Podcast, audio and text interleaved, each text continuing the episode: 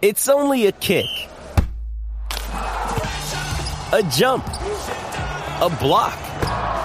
It's only a serve. It's only a tackle, a run. It's only for the fans. After all, it's only pressure.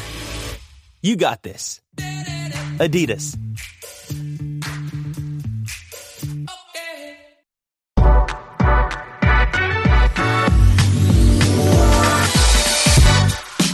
All right, welcome back into the Nick Bahe Podcast Bracket Preview Edition. Today, we're taking a look at the South region. I'm picking every single game in this region. Top four seeds in the South are as follows Number one seed, Alabama. Number two seed, Arizona. The three seed is Baylor. And the four seed is Virginia. Got some potential exciting matchups in the Sweet 16 and Elite 8 looming that we will get to. But let's get to it. Here we go. South region. I'm picking every game. Let's go. One seed, Alabama. 16 seed, you got the playing game. Uh, yeah, Texas A&M, Corpus Christi, Southeast Missouri State. Uh, Bama wins. I'm not going to elaborate on it. We got more more pressing games to get to. I don't think we're going to have a UMBC Virginia sort of situation uh, with this one. Next round or next game, excuse me. Eight seed Maryland Terrapins, nine seed West Virginia. So I'll be honest with you guys. I'm gonna be honest. But uh, apparently, in my coffee this morning, it's truth serum. I'm gonna keep it emoji 100 with you guys. So I had Maryland on on TV on FS1 in mid February. I watched a lot of film preparing for that game. It was Maryland at Nebraska. And when I'm watching film, I kind of was scratching my head. I wasn't blown away with them on film. I was like, I don't think this team's, I don't, I don't know. Ugh, ugh. Okay. And then I watch them live and in person, and Nebraska beat them in overtime. And I was like, okay. Not bad. I'm not saying they're a bad team. But I look at them, they don't shoot it great. I think they're just okay talent wise. And I actually think West Virginia is pretty talented. Played in the toughest league in America, the Big 12. Eric Stevenson is a stud for West Virginia. He can really shoot it. They run a lot of different actions to get him threes and run him off staggers and, and different looks. Joe Toussaint, Iowa transfer, he's tough. Bob Huggins can coach. I personally think Kevin Willard overachieved with this Maryland team, in my opinion. Plus, you look at what they've done. Maryland has really struggled, and uh, this may be putting it politely. Maryland has really, really had a hard time away from home. They've not played well when they've had to travel outside of Maryland. So I'm going to take West Virginia to take down Maryland. Next game, five seed San Diego State, 12 seed Charleston. So great game, and it's unfortunate. You know, Charleston. You always feel bad for these mid majors that have just amazing years, and and they get to the NCAA tournament and they get you know a twelve seed. I get it, but it's frustrating. You know, I mean, Charleston is thirty one and three. They won thirty one games. Pat Kelsey can coach, but this is a bad matchup in my opinion. Chew on this for a second. Charleston, forty seven percent of Charleston's field goal attempts are threes. That's ninth most in the country. Thirty seven percent of their points are from three. That's 28th most in the country. So they rely on the three ball. Well, San Diego State, seventh in the country in three point defense. This San Diego State team can really defend. They went to the NCAA tournament last year. They returned four starters from that team. They're 10th at KenPom in defensive efficiency. I watched them courtside versus Creighton last year. This defense is legit. They're strong, they're long, they're active. I love Charleston's story, but I think San Diego State gets them. I got the Aztecs winning and going to the second round. Next game, four seed Virginia, 13 seed Furman, the Paladins. Kind of a toss-up game. I'll be honest. I don't I don't love Virginia. I just think their talent is okay. Uh, and with Virginia and that pack line defense, Tony Bennett, like you got to be able to hit jump shots against the pack. You just do. It's it's hard to kind of really just live in the lane. You got to be able to hit some threes, and Furman can. Furman makes nine and a half threes a game. That's 20th best in the country. I think this is a really, really close game. It, and with Virginia, it's always you know lower possession. It's kind of hard to blow out Virginia, run away from them. I think it's a close game. I think it's a toss up. I don't feel super strong about it. So if you guys are listening to this to take advice from me and on filling out the bracket, I mean, you take everything with a grain of salt. Uh, I don't feel super strong about it, but I'm going to take Furman in the upset. I think Furman can get them. I don't think Virginia is just one of those power conference teams that's got pros everywhere and superb, chiseled athletes everywhere. That's not really how Virginia is. So I think I think Furman can get them. I'll take Furman in the upset, 13 over 4. The Nick Bahe podcast is brought to you by Pella Windows and Doors. And I want to talk to you guys about energy efficiency. And if you go into Pella's website right now, you look at it, and how about this? One, two, three, four, five different types of windows or doors by Pella won the Energy Star 2020 Most Energy Efficient Award. That's big time stuff right there. And they achieved that in a couple of ways. They got insulated glass, which slows the heat transfer, keeping your home at a more comfortable temperature. They got types of low E glass, which is a glass coating that has been optimized for your climate. They got triple pane glass, which you can upgrade to for increased insulating airspace. And within all of that, one of the keys is proper installation, which is key for window and doors to perform at their best. And you know the Pella experts are excellent at that. Bottom line, energy efficiency matters in making your home more comfortable, and Pella windows and doors are at the top of the line when it comes to energy efficiency. Check them out online, PellaOmaha.com. That's PellaOmaha.com. Next game, six seed Creighton Blue Jays, 11 seed NC State Wolfpack. So, you know, this is a dangerous NC State team. They, they got really explosive guards. You could make a case these are this is maybe three of the best guards Creighton's faced all year.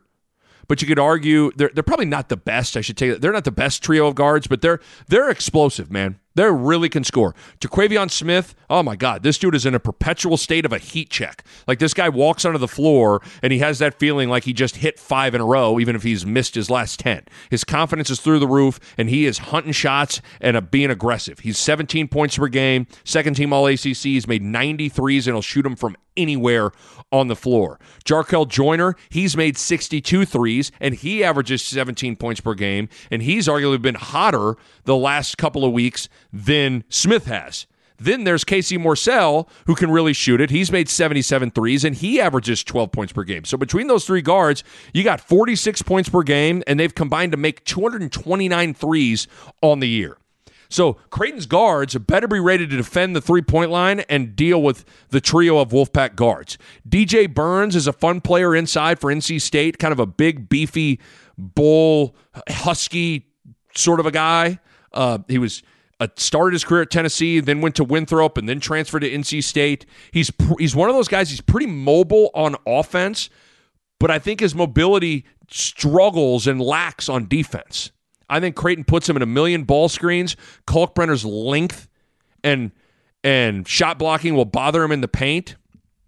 NC State is a team that's active and they're trying to pressure and press a little bit. They chart deflections. Their goal is to get 40.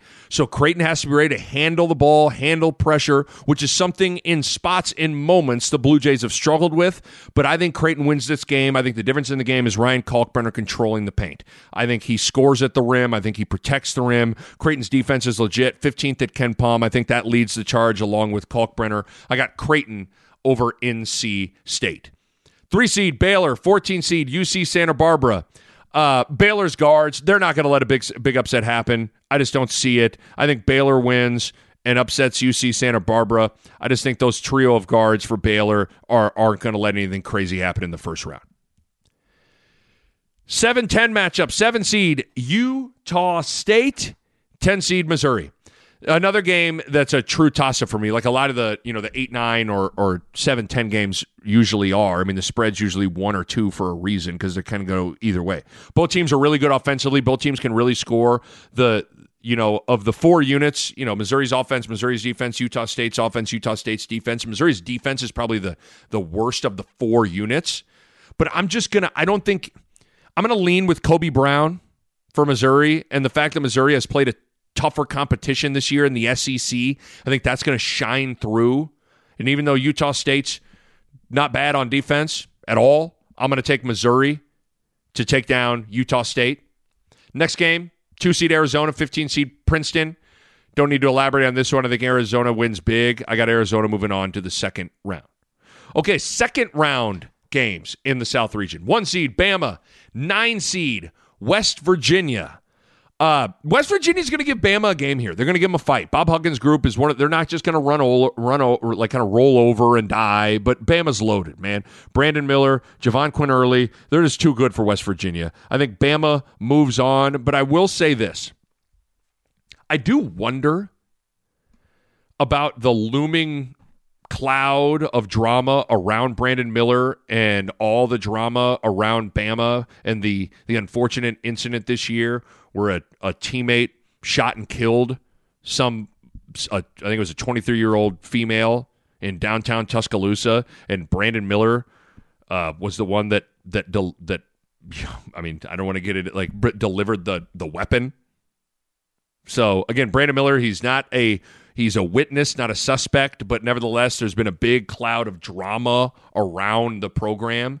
And so the reason I bring that up is two things. Does it ever get to Brandon Miller? It hasn't yet in terms of being a distraction and, and having it impact his game. And then the other thing I wonder is does this does this story slowly fade as each day passes or does it go the other way? Does it get more heightened because of the stage? Like each moment that that Bama's on the big stage, does this become a bigger story and a bigger story and a bigger story? I don't know. My guess is the latter. I think it's going to be a bigger story, a bigger story, and a bigger story. I do know this for for this game. Bama's the better team, and Bama's going to win and go to the Sweet 16. But I'm curious to see what how that story kind of factors into things. Next game to talk about: San Diego State, five seed, 13 seed, Furman. Sneaky interesting matchup here because Furman runs some Princeton stuff uh, San Diego State really stunts at the ball on on penetration, which means by stunting at the ball, you kind of go at the ball. So if the ball's if I'm guarding on the wing and someone from the top of the key is kind of driving to the elbow, I'm gonna I'm gonna stunt towards the elbow. I'm gonna move towards the elbow, which in theory opens those back doors up. So there could be some success there from Furman. And again, I told you they can shoot the ball, make a, about nine and a half threes a game. I just think San Diego State over the course of 40 minutes are going to eventually sink their teeth into Furman defensively. Again, San Diego State 10th in the country in KenPom's defensive efficiency ranking. I think San Diego State's defense leads the charge. I think the Aztecs win, and I got San Diego State going to the Sweet 16. The Nick Bahe podcast is powered by Runza. You know, there are a lot of ways to, to greet someone. Hey, hi, hello, what's up? Another way is, what's popping? Well, here's the thing that greeting has taken on a new meaning now because the answer to what's popping is now Runza's new popcorn chicken. That's what's popping. Runza's new popcorn chicken is amazing. Little bite-sized, delicious, all white meat chicken that make any day better immediately. I love them. My wife loves them. My kids cannot get enough. Two year old Mac, six year old Mava are constantly wanting to get it popping. Great for a snack, great for a meal. Pair them with the best crinkle fries on planet Earth, and you are set. All I got to say is you need to get out to a Runza location nearest you and get it popping. What's so hard to understand about that? Get it popping with Runza's all new popcorn chicken. Runza makes it all better. Next game to talk about three seed Baylor Bears, six seed Creighton Blue Jays. How about this stat I, I heard from uh, Jordan Sperber at Hoops Vision 68? He's a good follow. Uh, Baylor gets 15 points per game on jump shots off the dribble, most in the field. I bring that up because Creighton is a team that kind of defensively wants teams to shoot that shot. They want guys to shoot jumpers, mid-range jump shots off the dribble. Well, Baylor Baylor can do that. Baylor can make those shots. So that's kind of an interesting game within the game. I think Creighton's good enough to win this. I really I really do. And I also am a little concerned with how Baylor is has kind of limped into the tournament. I don't know if that's maybe too strong of a way to put it, but Baylor's lost four of their last six games, so they're two and four heading into the big dance here. I am one of those guys that that is a big believer in momentum in March, and I just I do wonder where Baylor's at in that regard. Are they feeling good about themselves? Are are they flying high? I, I'm I'm not totally sure, but what I am sure of is I just can't bet against those three Baylor guards. I just can't. When it's right, which it is more often than not, those three dudes, Adam Flagler, Flagler, Keyonte George, LJ Cryer, they might be the best guard trio in the country. Ke- Keyonte George is a freshman NBA lottery pick. Adam Flagler added uh, averaged nine points per game on the title team two years ago. He averages 15 points per game now. And LJ Cryer was on the title team and he's been around for three years and he's averaging 14 points per game. this year. And they can all shoot it from three. 44 points per game between the three of them. They combined for 228 threes between the three of them. They've all made right around 75 threes. They're arguably the best guard trio in college basketball, which is why they're ranked number two in the country in offensive efficiency in the country, uh, in, in the nation. Like KenPom has them as the second best offense in the country. And it's all because of those three guards. Now, I will say defensively, this isn't Baylor's not as good as they've been in the past. They're actually outside uh, the top 100 ranking in KenPom's defensive efficiency ranking, which is a little surprising, but it's still a no middle defense where they're forcing baseline, they're flooding to the ball, they're trapping on the baseline, they scramble, they rotate, they make it hard. So handling the ball will be vital again for this one for Creighton. I think Creighton can win this game. I think it's a close one. I think Kalkbrenner is going to loom large inside. Creighton's got multiple uh, shot makers and creators in Alexander Nembhard, Scheierman, Kaluma at that four spot.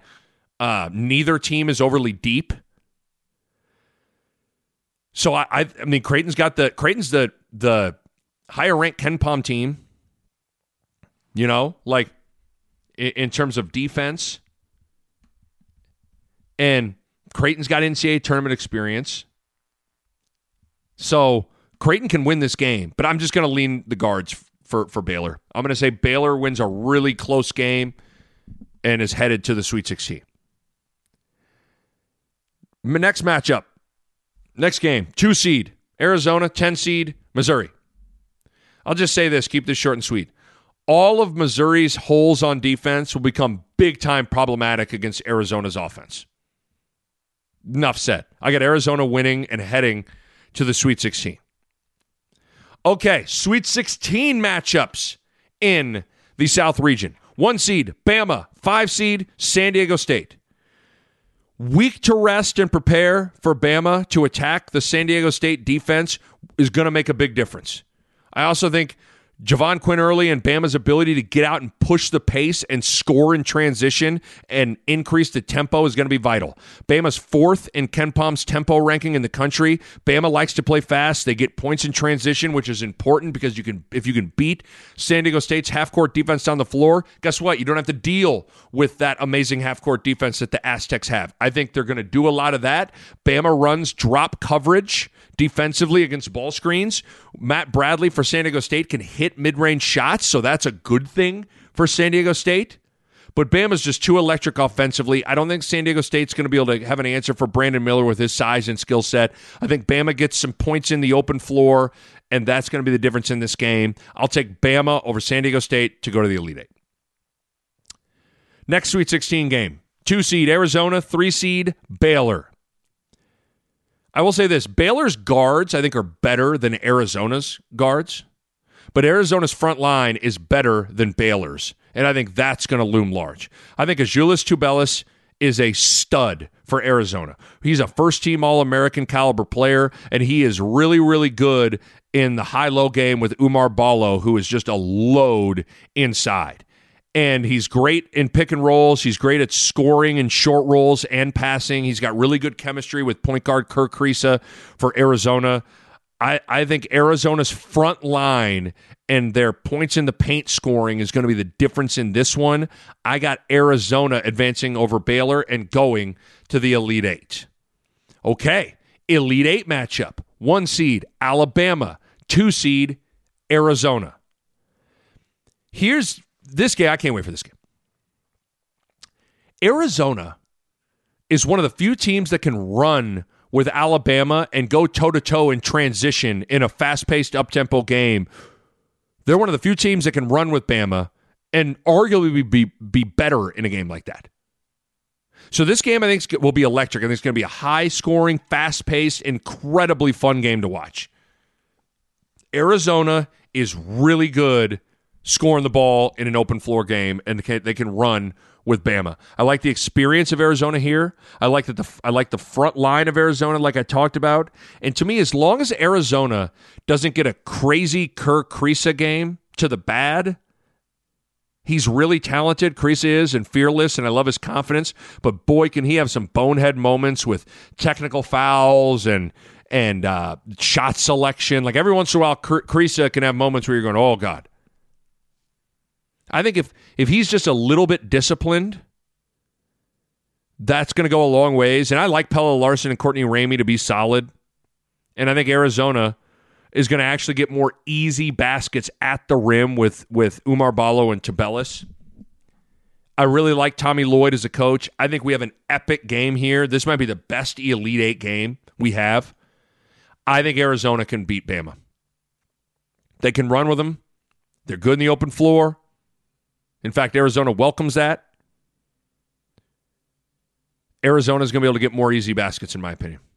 I like Arizona in a close one to beat the one seed Alabama Crimson Tide and win the South region, and Arizona is headed to the Final Four. A Hurrdat Sports Network production.